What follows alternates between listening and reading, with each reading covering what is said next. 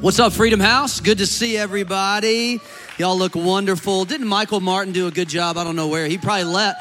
He left because there was some heresy at the end of that offering about golf. That is not God.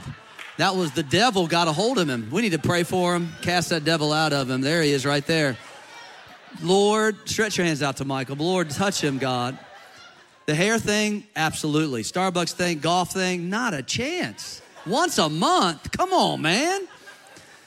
Golly, no, I'm just kidding. He does a great job. Aren't you, aren't you thankful for our team? We got a great team. Worship team did a great job. I told, I told the team earlier in the first service, I said, if you can't preach after that, you need a new job. And so, uh, so they said, I'm good for another Sunday. So next week, we're not sure. If I'm not back next, next Sunday, I'm not good enough. So anyway, hey, next week, matter of fact, at uh, at our campuses, Lake Norman and South End, we are baptizing people. Uh, I got a video from them. They were showing me the baptisms. Uh, next week are the baptisms here at Central Campus, and so if you have not been baptized since you got saved, then I would encourage you to sign up and participate.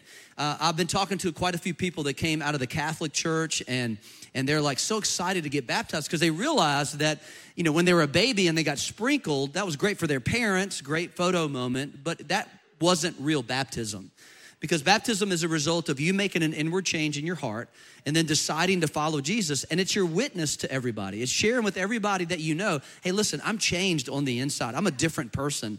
And so you go down one person, you come up a brand new person. And uh, we promise not to hold you down for the number of sins you've committed in your life. It'll be a quick one for you, except for Michael Martin. Come on, we need to pray for Michael Martin. we also want to welcome all of our live streamers. We got Nigeria, Puerto Rico, North Carolina, Florida, Maine, New York, Ohio, Indiana, Georgia, West Virginia, Pennsylvania, and MI. That's Missouri, isn't it? Missouri. Let's give it up for all of our live streamers. If I messed that up, I'm sorry, because I still have failed geography. So many of you know that I am uh, I'm an only child, so I have no brothers or sisters, and I'm an only grandchild. And so before my mom got saved. She may be watching, so uh, love you, mom. Um, she, she lives in Richmond still. Before I got saved, before she got saved, I used to have to go to my grandparents on the weekends because my mom wanted to party on the weekends. And so she would basically have my, my, my pawpaw and my mimi. They would come, that's what I called my grandparents. They're, they're now in heaven. They're cheering for me right now. I'm their second favorite preacher next to Joel Osteen. Joel Osteen was always her favorite. She says, Troy, you're my second favorite. And I'm like, what? Oh, come on, grandma. But anyway, so uh, on Fridays, my grandfather would come and pick me up. And I hated it more than anything. I could not, because I was, I was have to leave all my friends at the apartment complex and then go over to grandma's house. Now, when I got there, I was super excited because my grandma could flat cook. Matter of fact, my wife learned a lot of cooking from my grandmother. She would, she would always make an amazing meal on Friday and then for those of y'all that are over the age of 40, Saturday morning cartoons. Real cartoons. Not SpongeBob, you know, Circle Pants or whatever his name is. Those are not real cartoons. No, Wiley Coyote, The Road Runner, Porky Pig, you know, that, I mean, those were real cartoons. They meant absolutely nothing, but they were awesome to watch. And my grandmother would always make me an incredible breakfast. I mean, she would make me anything I wanted for breakfast, and I'd sit there from 7:30 in the morning till about 11 o'clock. And then my grandfather would take me outside. He taught me how to pee outside, which was awesome, fantastic. Because every boy needs to learn from their grandfather how to go to the bathroom outside. right? I mean, also, I don't know why I brought that up, but it just kind of came out. And so then on Sunday we would go to church, and we back then I went to the Bap- we went to the Baptist church, so we had Sunday school, and then we had service. You know, so from ten to eleven was Sunday school, eleven to twelve was service, and they didn't give you snacks back in Sunday school back then. So no snacks. I know your kids get snacks back there, and G- Jesus and snacks at Freedom House. You you only got Jesus at the Baptist church, no snacks, and so what would happen is I would go to the service and we would be having communion. And I was so fired up because communion to me was a snack. It really, I didn't know what it meant. And my grandmother would ask me every single time we would have communion because I'd say, Hey, we're having communion, I'm participating. And she'd say, Well, what does it mean? And I said, uh, Well, it has something to do with Jesus. She goes, That's good enough, you can take it. And now remember, the Baptist church, they had the big brass plates that would be passed along. And some of y'all shaking your head because you, you remember. And so I would watch, I'm about eight years old, I'd watch as it would come down the aisle, and I'm eyeing the biggest piece of bread that I can get as it's coming down the aisle. And I'm thinking, please nobody get that one. Please nobody. And then when it get to me, I would pick that one up. And if I was good, I could squeeze another one and maybe two in addition to the biggest one. And I have three pieces of Wonder Bread in my hand and then I'd get the cup, you know, and then we'd eat it. And I just, oh, this is so awesome. I'm like, this is a snack. I didn't know what communion meant. Today, my prayer is that when you walk out of this room, that you would maybe have a new understanding of what this table that Jesus talks about is all about. Maybe that you would get a new revelation, a new, a new understanding of what the body and the blood is. Maybe you've been taking communion. A lot of people ask me, why I don't want to do it every third, when, third, third Sunday of the month? It's because I mix it up because I don't want it to be something that's regular and we lose the meaning of it. Now, this entire month, we've been doing it every single Sunday, and we're gonna do it at the end of the service today. But I wanna talk about this for a little bit. And we're gonna look at Luke chapter 22. So if you have your Bible, if you wanna take some notes, every one of the Gospels, Matthew, Mark, Luke, and John, talk about the Last Supper or the institution of communion. Really, what it was is Jesus was taking his disciples through the Passover. And in 1 Corinthians chapter 11, Paul makes this statement about it. And here's what he says He says, Let a man examine himself. So, as we're receiving communion, as we're looking at this table, one of the most important things that we do is we have to look at ourselves. What are we looking at? Well, I, I think we need to look back uh, at the but God moments in our life. You know, I would be divorced, but God. I would be bankrupt, but God. I would be dead, but God. Come on. I would be in jail, but God. My kids would be off the rails, but God. I would be jacked up, but God. We all have them. I think when we get to heaven, we're going to see a lot of but gods that we didn't even know that God showed up in our life. We got to look back. We also need to look within. We need to look inside of ourselves, introspective, at, at the reality that we, we need a Savior because we're sinners. We, we've, we, we, are, we are in need of this incredible person of Jesus Christ, all God, all man, who came to save us. And we are a work in progress. Look at your neighbor, say, I'm a work in progress. We all are. Paul even said, I'm working out my, my faith, my, my salvation with fear and trembling. It's also a look ahead that one day we're gonna spend eternity with God. And we're not gonna be little fat babies sitting on a cloud playing a harp. No, that's not what it's all about. That's boring. No, we're gonna be with God. We're gonna learn. We're gonna grow. We're gonna be sit down with the person that doesn't exist in time and, and, and spend eternity playing golf, Michael Martin. I believe there's gonna be golf courses in heaven enjoying our mansions. No, you shouldn't have said that. All right. So, Luke chapter 22. Let's look at this. Let's look at this. Verse 1. Now, the feast of unleavened bread drew near, which is called Passover. Everybody say Passover. And the scribes and the chief, chief priests and scribes sought how they might kill him. This is interesting, for they feared the people. Isn't that crazy how they wanted to kill Jesus because they were afraid of the people? I would think if you wanted to kill somebody, it's because you're afraid of them. But the reason why they were afraid of the people is they started following Jesus and they thought they were going to lose their power. So let's kill him so we can have the people back. Then Satan entered Judas Iscariot. Judas, surnamed the Iscariot. His name means betrayer or traitor, so his name is Judas Betrayer. If I had a name like that, I'd change it. Who was numbered among the 12. So he went his way and conferred with the chief priests and captains how he might betray him to them, and they were glad and agreed to give him money 30 pieces of silver, we know. So he promised and sought opportunity to betray him to them in the absence of the multitude. Then came the day of unleavened bread when the Passover must be killed. And he sent Peter and John saying, Go and prepare the Passover. Everybody say Passover. For us that we may eat. So they said to him, Where do you want us to prepare? Where do you want us to get this thing together? And he said, Behold, when you've entered the city, a man will meet you carrying a pitcher of water. Now, this was unique because typically women went in the morning and the afternoon to get water.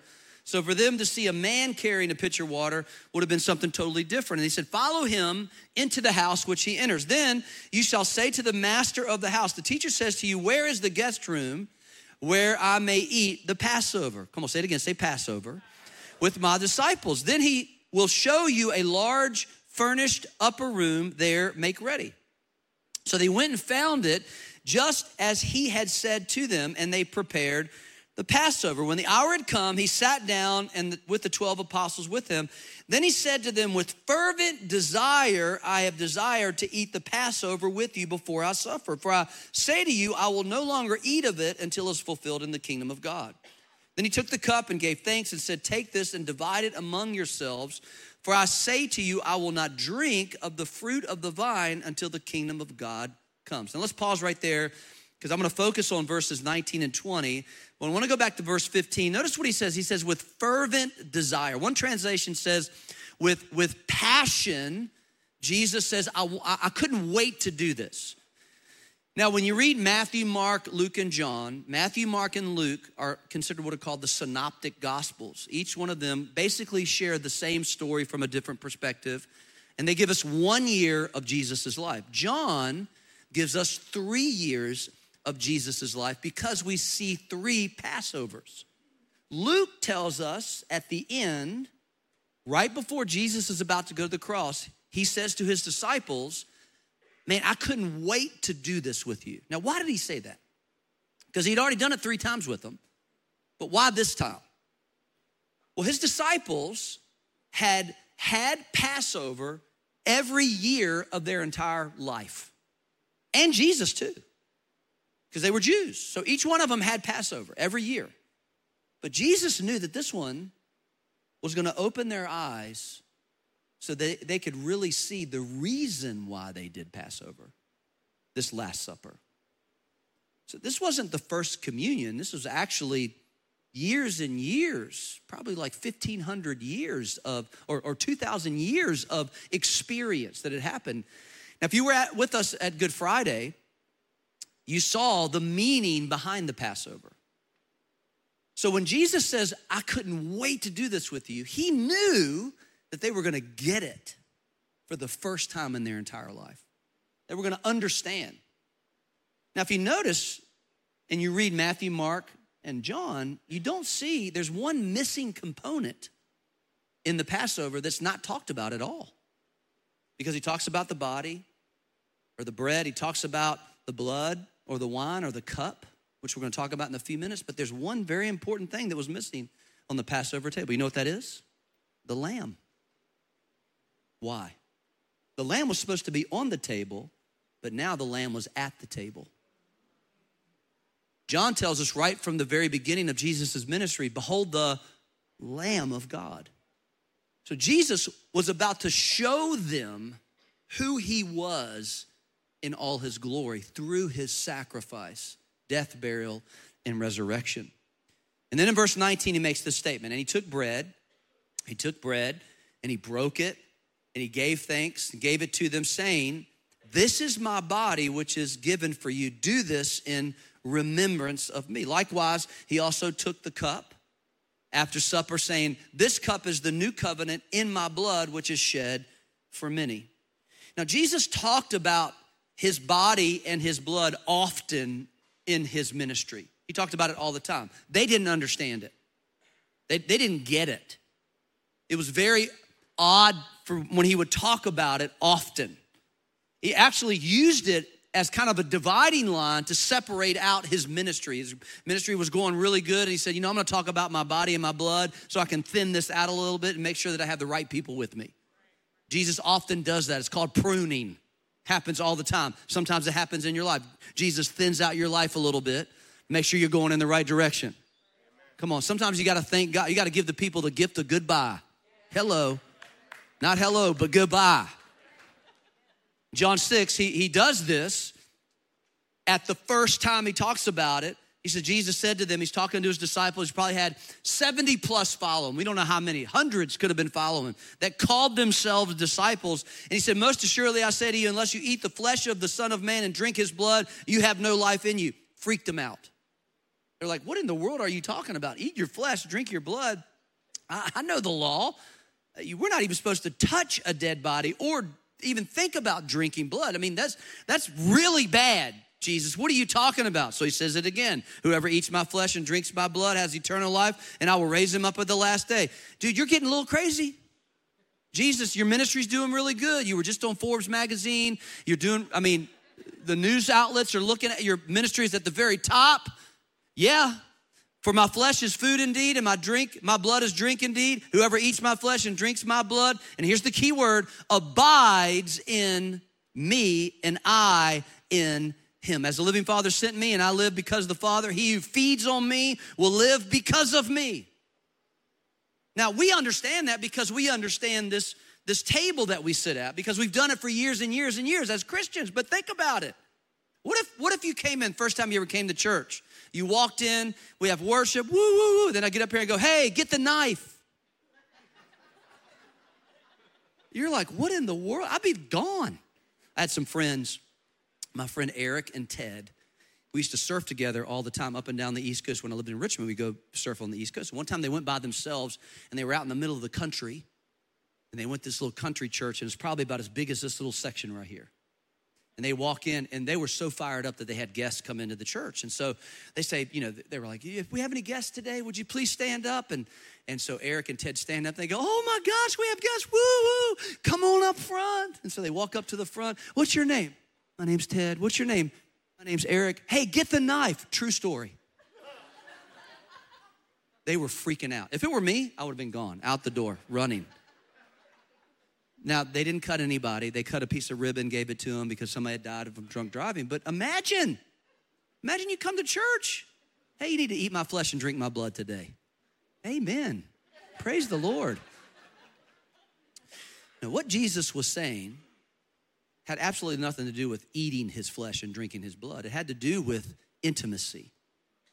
It's a theological term called mutual abiding. John uses this term abide or remain over 60 times in his gospel because he wants us to get an understanding that when we consume Jesus, we are consumed by him. Not in the literal sense, but in the spiritual sense. That when we connect with God, there's an intimacy that can happen between us and the Father, between you and the Father, between you and Jesus, between you and the Holy Spirit that supersedes any other relationship that we could ever have, including our family. That we consume Him and He consumes us, and we are fully consumed by Him, and we live out this life. What an incredible picture of what the table is. So he talks about the body and the blood. So he said, he said, and he took the bread, gave thanks and broke it and gave it to them, verse 19. And he said, This is my body, which is broken for you. You ever wonder why we use bread for communion to represent his body? Well, think about it. Bread is composed of single grains all pushed together, just like you and I. We are single grains pushed together to become the body of Christ. This is what makes the church so unique. We can go anywhere. We have friends, I have some friends here from Hong Kong, okay? We, we barely know each other, but we have a relationship because of God that no matter where you go, you have a connection with people because you are a part of the body of Christ. Jesus is the head, we are the body. It's unique. I can go to any country in the world. I've done that. I've walked, gotten off a plane and connected with somebody, and we, we don't even speak the same language. But yet there's a connection between us because of the body of Christ. Follow me. It, the grain is crushed, just like Jesus was crushed. He was crushed by the religious system, and he was crushed by our sins. Then you take that and you put it into an oven, and it's heated up so that we can enjoy it. Jesus died, went to hell, suffered the consequences for you and me so that we don't have to ever suffer that consequence and was heated up for you and me. Does that make sense? That's why bread, that's why bread is used. And then he says, do this in remembrance of me. I like this part. In remembrance of me. When my kids were very young, we started something called making memories. It's a family tradition that we've had. So I don't know where, I think I stole it from somebody, I don't know. But I start with my kids, whenever something good would happen, I'd say, hey, we're making memories. Or something bad would happen, I'd say, we're making memories. And so we started, we would, we talk about this all the time. And so we talk about those memories. And one of the things that we made some memories is when my kids used to get home from school on Friday, they would get off the bus and mom and dad, Penny and I, would be waiting for them, and we always planned a family night on Friday night. It was awesome. Sometimes we go to the movies. Sometimes we would go bowling. Sometimes we would go camping in my backyard.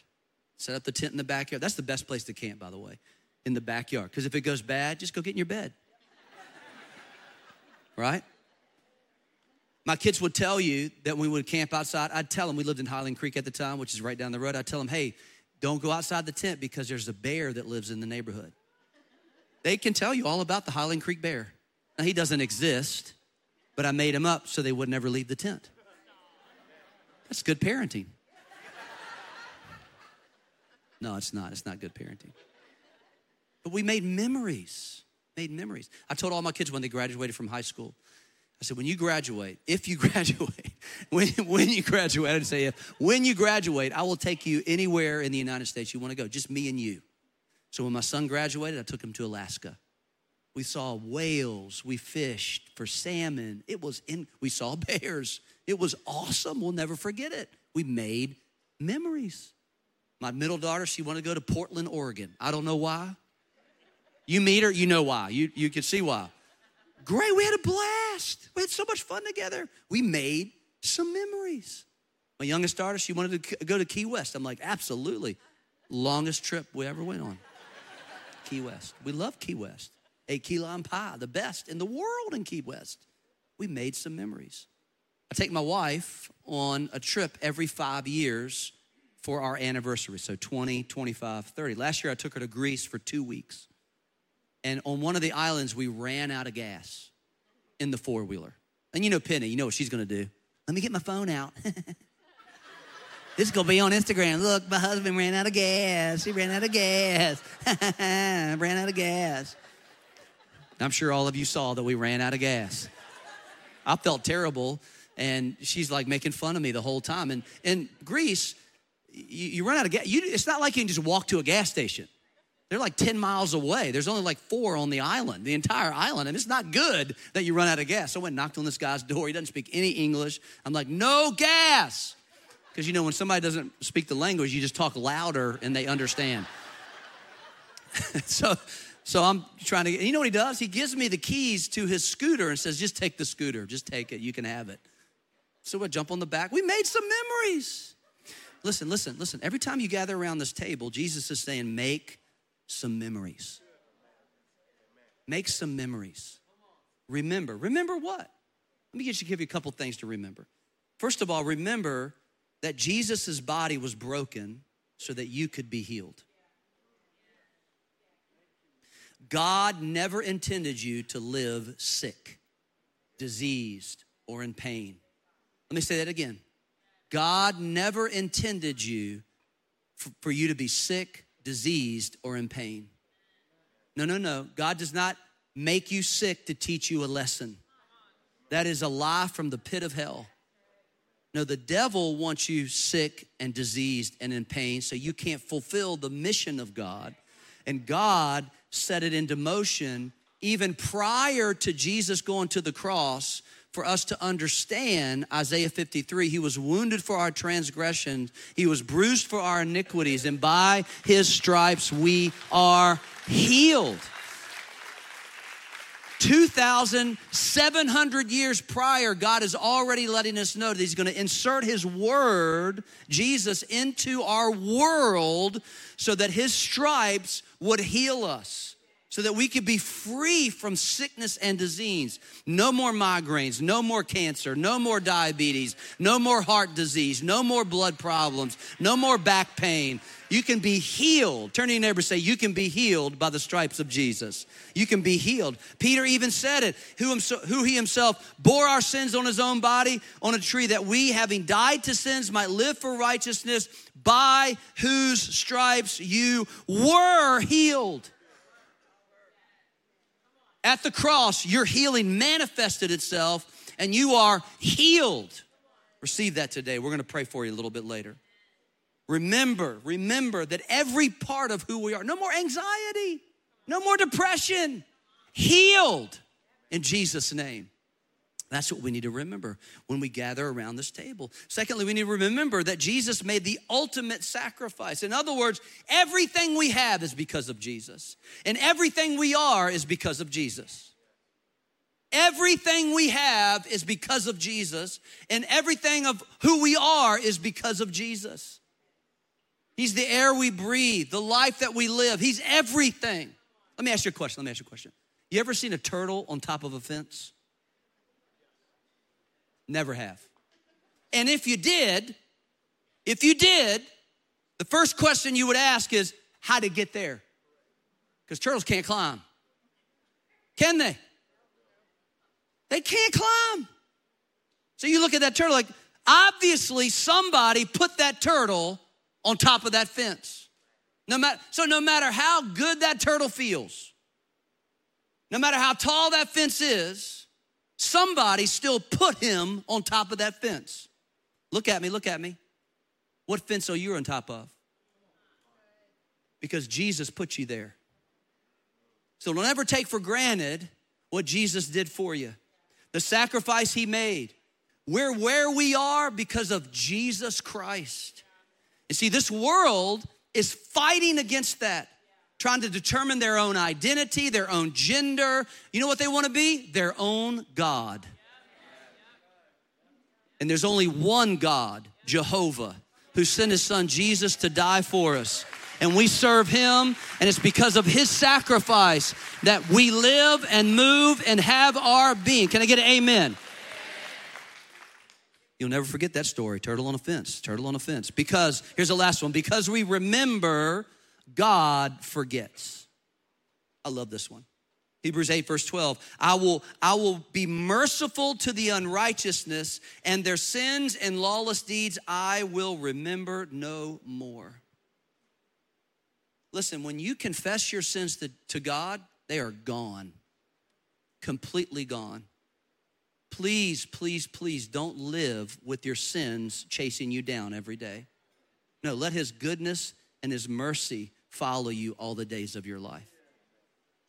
Your sins, when you confess your sins, He remembers them no more. And so when we gather around this table and we are confessing our sins, as we examine ourselves and say, Jesus, your blood sets me free, your body makes me whole, I am free from the sins. They are no, they are no longer there anymore. Nope, He does not remember them then anymore, anymore. Secondly, he says in, in verse uh, 20, he said, This cup is the new covenant in my blood, which is shed for you. He says, he says that we have this blood that's available to us. This blood, new covenant. The Bible tells us it's a new covenant built upon better promises, a better covenant.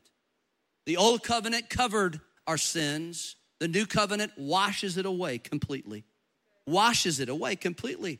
And Jesus' blood is the way he distributes the blessings of the new covenant. Now, I don't know if you caught it, but in Luke 22, he references two cups. He says, Take this cup divided among you. And then he says again, This cup is my, my, my blood, my, my covenant of the New Testament. Because on that Passover table, there were actually four cups. And I believe each one of those cups represents what the blood does for us. The first cup, and Moses made this statement to the Israelites so they would understand. And they had to say this as they were getting ready to take the Passover. So I want you to think about this. When you, when you think about the blood, when you think about this covenant that we have, in Exodus 6, verse 6, he says, Therefore say to the children of Israel, and this is what they said every time they had Passover from that point forward, every time they would make this declaration. They would say, I am the Lord, talking about God. I will bring you out from under the burdens of the Egyptians. I will rescue you from their bondages. I will redeem you with an outstretched arm and with great judgments. I will take you as my people, and I will be your God. Each one of those represents a cup. Each one of those is what the blood does for us. He says, I will bring you out, I will rescue you, I will redeem you, and I will take you as my people. What does it mean? I will bring you out. The blood separates. A word that you don't hear a lot in church is sanctifies. Sanctifies. What does sanctify? Sanctify means you are separate. And this is important for us as Christians in 2023. We are not to look like the world, act like the world, talk like the world, or live like the world. We're to be different, separate, distinct, so that people desire to be like us and not like the world. Are you following me? And this is important for us Christians because it's been taught for a long time that you need to be so like the world, they can't tell the difference so you can witness to them. No, your witness is because you are distinct. It's because you are different. It's because you have God filled you up. You have the Holy Spirit on the inside of you. And that's what God has called you to be is to be separate, sanctified, set apart for God for his purpose. And so you draw a line in the sand and say, "No, no, no, no. I'm not going to be like the world." My marriage is not going to be like the marriages of the world. My, my, my family's not going to be like the families of the world. We're going to be different than the whole block. All, everybody's going to look to us and go, what, what? You're different. Yeah, because I'm a Christian. I'm a follower of Jesus Christ. I'm a blood bought, Jesus believing follower of God. And I will be different. And I'm going to stand for things that you know, a lot of people may not like, and I'm okay with that because Jesus was ostracized and put on a cross, and if that's what it takes, and I'll stand for the truth that God gave us. And I need to stand that way until until Jesus comes back, and I'm gonna keep doing it. And you can unfollow me and you can get mad at me and, and call me all kinds of names, but they called him names. They probably would have unfollowed him on social media, and I'm okay with that because I'm separate, I'm sanctified, I'm different. And that's what the blood of Jesus does. Secondly, he says, I will rescue you. That cup, I will rescue you. I will deliver you from the bondages of Egypt. Let me go ahead and get the worship team out here. I don't know where they are. Let's get them out here. I will rescue you. The blood breaks bondages over your life. You know, when we started this church uh, 21 years ago, we prayed. There was myself, my wife, and two other people that we prayed every Tuesday at my little condo that we were staying at when we first got here. And my wife had a vision, a very early vision of Freedom House Church. She had a vision of all of our campuses, and she saw people walking in and their chains dropping off as they walked through the doors.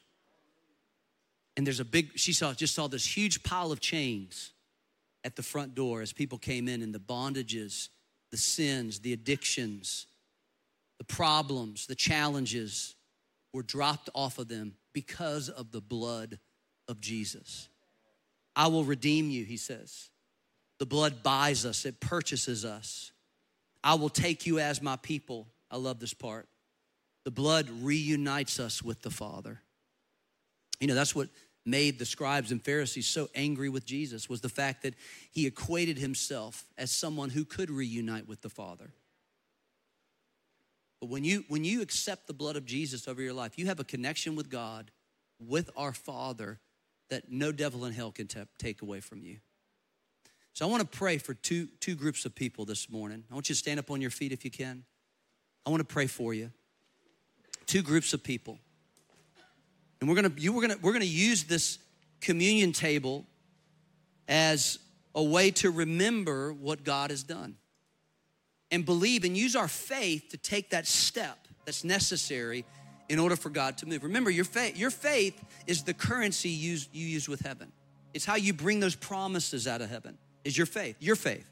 Now, here's the deal my faith will work for you sometimes, your faith will work for you all the time. Let me say that again. My faith will work for you sometimes, or Pastor Aaron's, or Pastor Stephanie's, or one of the leaders. Sometimes it'll work. But your faith, the Bible tells us, works all the time. And so if you have a cycle of sin that's holding you captive, let's apply the blood of Jesus. Let's use our faith to break that out. Break out of that bondage. Let's leave our chains today. I don't know if it's an addiction, if it's something that that, that thing that you get out of for a couple weeks and boom, it just hits you back again. You get out of it for a couple, boom, you just get back in again. It just gets you in this rut. It pulls you from church and from relationships and from connecting with God and prayer and, and communion with God and relationship with Him. And it just keeps pulling you in and out. And it's like this, this horrible life of going in and out and problems and good and bad and good and bad. And God wants to deliver you today. Complete deliverance. We're going to use the cup of purchase, the, the, cup of sanctification to pull you out of that sin. Second group of people is I want to pray. We want to pray for people who need healing in their body. Healing in your body. You're dealing with sickness or disease or pain or something that you need God's healing power. And let me tell you, it's here today. Not because of anything we did, not, not because of how good our songs were, no, because you have faith to receive it. So 2,000 years ago, Jesus received stripes on his back so that you could be healed. How about today is the day you walk out of this place completely healed, no pain, no sickness, no disease? Amen? Let's believe that. So I want to ask you if that's you, if that's you, you're gonna have to use your faith. And that first step of faith is getting out of your seat and coming to this altar because we want to pray for you. Just so go ahead right now as, as the congregation just claps for you and gets excited for you. I want you to get out of your seat and come right now. I want to pray for you.